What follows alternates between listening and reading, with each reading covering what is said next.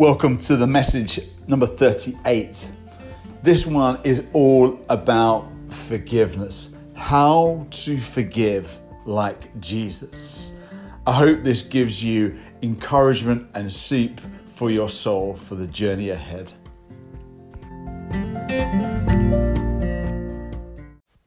The Bible passage comes from chapter 18 of Matthew. At that point, Peter got up the nerve to ask, Master, how many times do I forgive a brother or sister who hurts me? Seven? Jesus replied, Seven hardly. Try seventy times seven. The kingdom of God is like a king who decided to square accounts with his servants. As he got underway, one servant was brought before him who had run up a debt of a hundred thousand dollars. He couldn't pay up, so the king ordered the man, along with the wife, his wife and children and goods, to be auctioned off at the slave market. The poor wretch threw himself at the king's feet and begged, Give me a chance and I'll pay it all back. Touched by his plea, the king let him off, erasing the debt. The servant was no sooner out of the room when he came upon his fellow servant who owed him ten dollars, not much more. He seized him by the throat and demanded, Pay up now. The poor wretch threw himself down and begged, Give me a chance and I'll pay it all back. But he wouldn't do it. He had him arrested, put in jail until the debt was paid.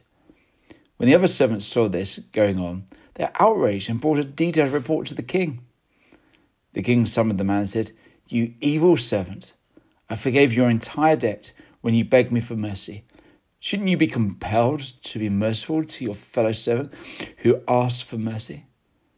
The king was furious and put the screws to the man until he paid back his entire debt. That's exactly what my Father in heaven is going to do to each one of you who doesn't forgive unconditionally anyone who asks for mercy. Amen. Are a masterpiece made by you, but we are a work in progress.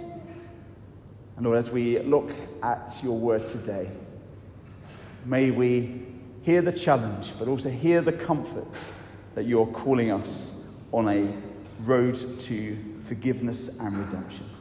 In Jesus' name, Amen. Amen. Please be seated. My name is Daniel, and I'm the vicar here at Holy Cross. And today, I would like to talk to you about how to forgive like Jesus. How to forgive like Jesus. I was talking to my wife about forgiveness, and, and we was talking about it and all, and I said to her, do you have many people? How do you forgive people? And she thought for a moment, being quite uh, intellectual person, and she said, I don't really need to forgive anybody apart from you. I thought, oh gosh. It made me realize as I looked at the passage afresh that yes, we're called to forgive others, but we also have uh, the, the grace and the humility that others have to forgive us as well. Even this week, as I saw people um, cutting me up in the road, I couldn't stop but have a smile my, on my face when the person had a cigarette and he was driving really fast and he had to stop the car because the cigarette fell into his, uh, into his car and it was burning the carpet. It made me realize that I still have a work in progress. We need to forgive. I also like to remind us when I say how to forgive like Jesus, it isn't about having to do something for the sake of doing something. We're not here just to follow commands, but the commander. This should lead us to a closer walk with Jesus. The passage is a passage that many of us have heard many times before. One where Peter starts off by saying, How many times should I forgive? Should I forgive like the Jewish custom is? Up to seven times. But Jesus says, no, seven times 77. He then shares a parable, a story. Jesus loved to share stories, doesn't didn't he? about how to forgive. So today, quite simply, I'd like to just simply go through why should we forgive? Why is it hard to forgive? And maybe some helpful ideas of how do I do it. First of all, what, why should we forgive? Peter was pretty much saying that, really. You know, seven times is enough, right? After that, I've, I've had my lot for the day. I'm really going to give them some. But I believe, reflecting on this and, and uh, books on forgiveness, there are some solid reasons why we should forgive. The first thing is our intimacy with God. If we want to walk with God in the Spirit, we need to be people who forgive on a regular basis. Why should we forgive? That is where your peace and your freedom lies. In the passage we heard about the person being locked in prison. How many times have you had conversations in your mind about somebody? Maybe the vicar, maybe somebody else how many times have you wasted hours, days on unforgiveness? Jesus in this passage says, Free yourself, have peace, and forgive. The other reasons why we should forgive, our usefulness really does depend on how much we forgive. If we spend all our time resentful, hard, how can God use someone like that for the gospel? In fact, if you want people to like you, yeah, this is a top tip, okay? Forgive. Your face becomes brighter, your outlook becomes more positive, and people love to be around you. In fact, you would love yourself more.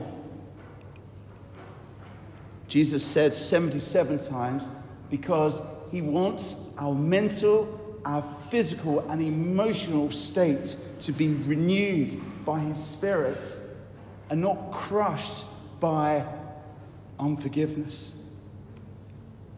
Finally, why should we forgive? I believe our legacy here, our own faith journey, is dependent on the degree we forgive. So there's some reasons why we should forgive, but why is it so hard? The passage which we saw was of two men one man, he owed, in one uh, commentary, a hundred bags of gold. I don't know if anyone here has a hundred bags of gold. And the other person owed maximum three months' wages, maybe less than that. Why is it so hard to forgive? I believe it's so hard to forgive is because we forget, don't we? We forget what we have been forgiven. Just like the first man being forgiven so much, he turns to a fellow colleague and says, You need to give me back that. He's forgotten, and we forget. Today we're reminded that God has forgiven us so much. Why is it hard to forgive? Because it's personal, isn't it? The money that was taken was His. Sometimes we think it's our, our right, something of our own being has been compromised. In the passage, we see the man also being impatient. If only we took a step back, maybe a step back with God and just breathed and said, okay, God, this person has done me wrong. Where do we go from here? You see, we forget, like this man forgot in the passage here, that you have choices. You don't need every time someone takes a hundred denarii or someone takes something from you, you don't need to jump up and say, he or she has no right to say that. You have a choice. You could actually think, okay, I could do that. That is one way. We'll come on to that later on in, in how we respond to this. But actually, if you think about it, what is the other door? What is the other way, the narrow way that Jesus talks about in the scriptures? How would Jesus forgive this person? You see, the problem is why we find it hard to forgive is that, yes, this is a parable, and this is one person doing something pretty, well, you know, it is, it's bad, but it's not really bad. The problem is that we do not have one person to forgive in our lives, we've got a myriad of people and circumstances to forgive. Like my wife has a million things she needs to forgive of me. It's not just my driving, it's the way I clean the dishes, it's the way I do other things. We have so many things. And this man realized, I believe, in the parable, that it is a life sentence. Why else do we think we are uh, we shouldn't forgive? Well, in the parable, we see the person being locked into jail. We don't want anyone to get away with it, do we? Oh no, because that wouldn't be right. Jesus is reminding us by saying seven times, 77 times. As you may see in my email, I do this every email, is I try and pray, God, help me to forgive seven times, 77 times. Because reason would say otherwise. And just like in this passage here, even though we've been forgiven a lot, the second man, I believe, thinks he is the exception to the rule. Everyone needs to forgive except me. Yeah? I've been there. Thinking, no, this clearly is the exception to the rule. There is always a loophole, as Woody Allen used to talk about with salvation. There must be a loophole somewhere. Jesus says, even with you, you're still called to forgive. Now, obviously, I'm not talking about if it is um, something that is incredibly, incredibly deep and legal, or is it something to do with uh, uh, some sort of criminal act that's happened against you? There is obviously many things that you may need to work towards that forgiveness. And then you may need counseling. You may need to speak to different people. You may need to take time over it. Jesus still says, as a follower of Him, we're called on the journey to forgiveness. Why should we forgive? Our freedom depends on it, our usefulness. Why is it hard to forgive? Because we're human, aren't we? And I'll just like to share just the last part of this talk about how do I forgive? Something which I'm on a life journey with, and hopefully you are too. The reason why we should forgive is because of Jesus. Remember, this is how to forgive like Jesus, not to how to forgive like Gru from the Minions or how to forgive like even the King of England. How to forgive like Jesus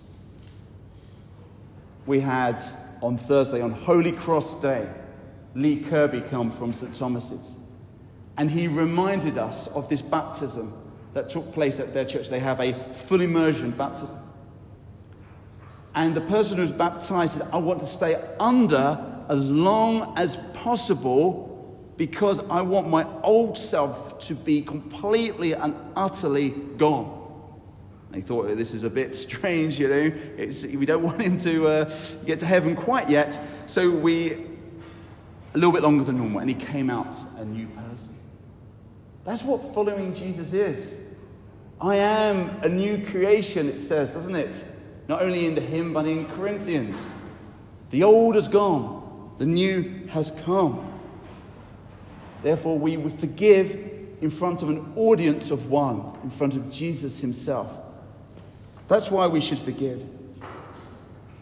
Why else should we forgive? As in the passage, because of grace.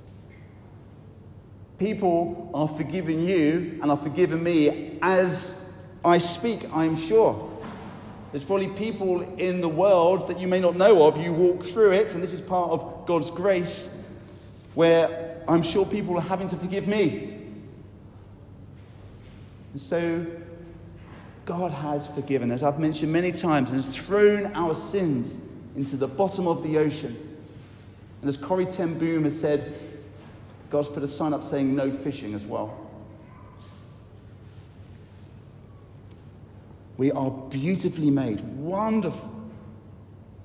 And yet, God has forgiven us so much. How do I forgive? And this is, this is really something which we could have a whole, whole lifetime looking at. Forgiving is a process. When Jesus says these words here, seven times 77, uh, he doesn't just walk off. He doesn't say, Go on, off you go, that's it. He is with you in the process. The process may involve you, like the Psalms, screaming to God, saying, That person wronged me. That person insulted me. That person really did something bad to me. But the process also says not to ridicule that person who has hurt you. The process is to be like Jesus, not like an English person, but like Jesus. To follow it through and say, God, even though I'm here and I can't forgive this person at the moment, I want to get to there. I want to forgive. Help me get to there. Don't leave me here. My life is too precious, too important to you, God, to allow it to be crippled by unforgiveness. How do I forgive? When I find it hard, I check in with myself. I'll say, okay, Dan, how are you doing? Karen, who's not here today, she always says, what she would love in the vicar, because people generally in life are normally very busy and they are really super sort of got lots going on. Out of 10, a lot of people have got pressures at nines and tens. We want you to be a three or a two, so we want you to be really relaxed. And I just take that as a sign from God to be really relaxed and try and spend time with Him and get my own life sorted out. But I say it back to you too. If out of 10, your stress levels are as an 8, 9, or 10, then it's going to be really, really hard for you to forgive, isn't it? Because anything could turn you upside down. So I say to you today, how are you? Maybe you could say it to yourself for a moment.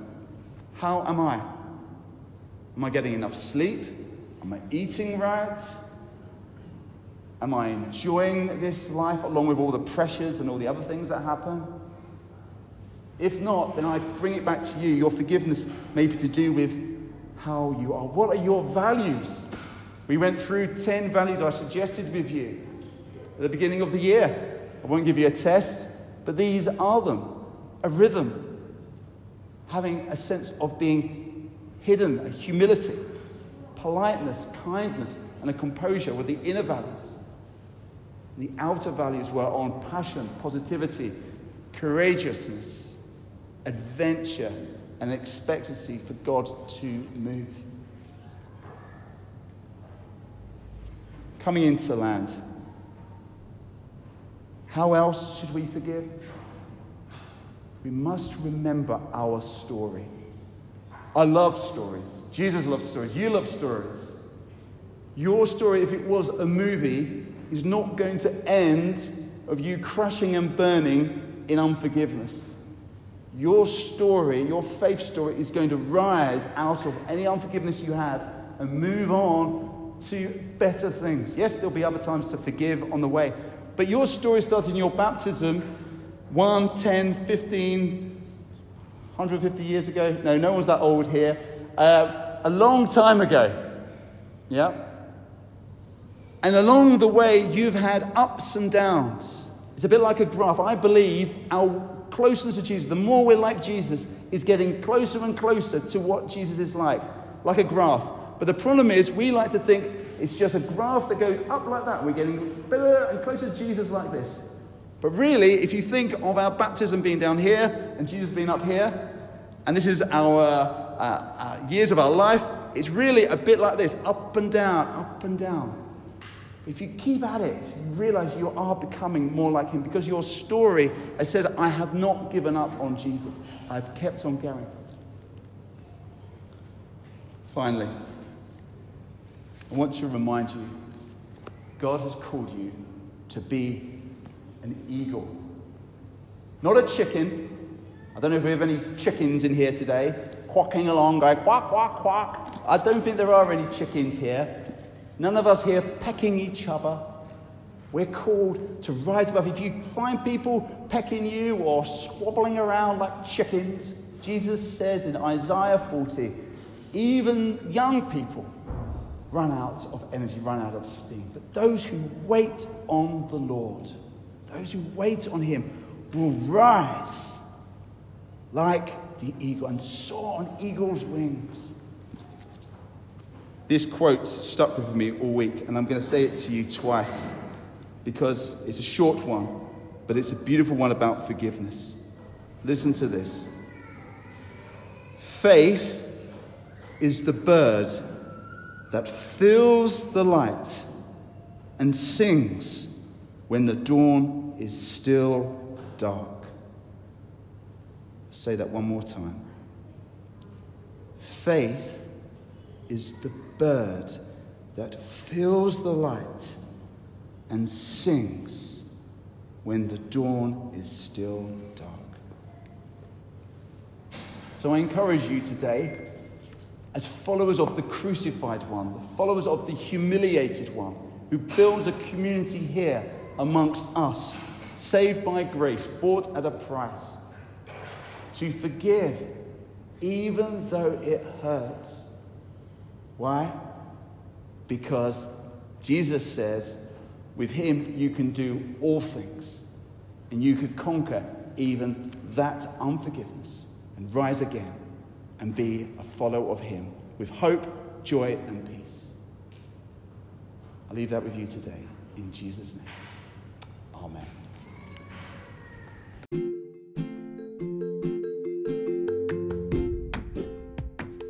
Hey, that was really encouraging.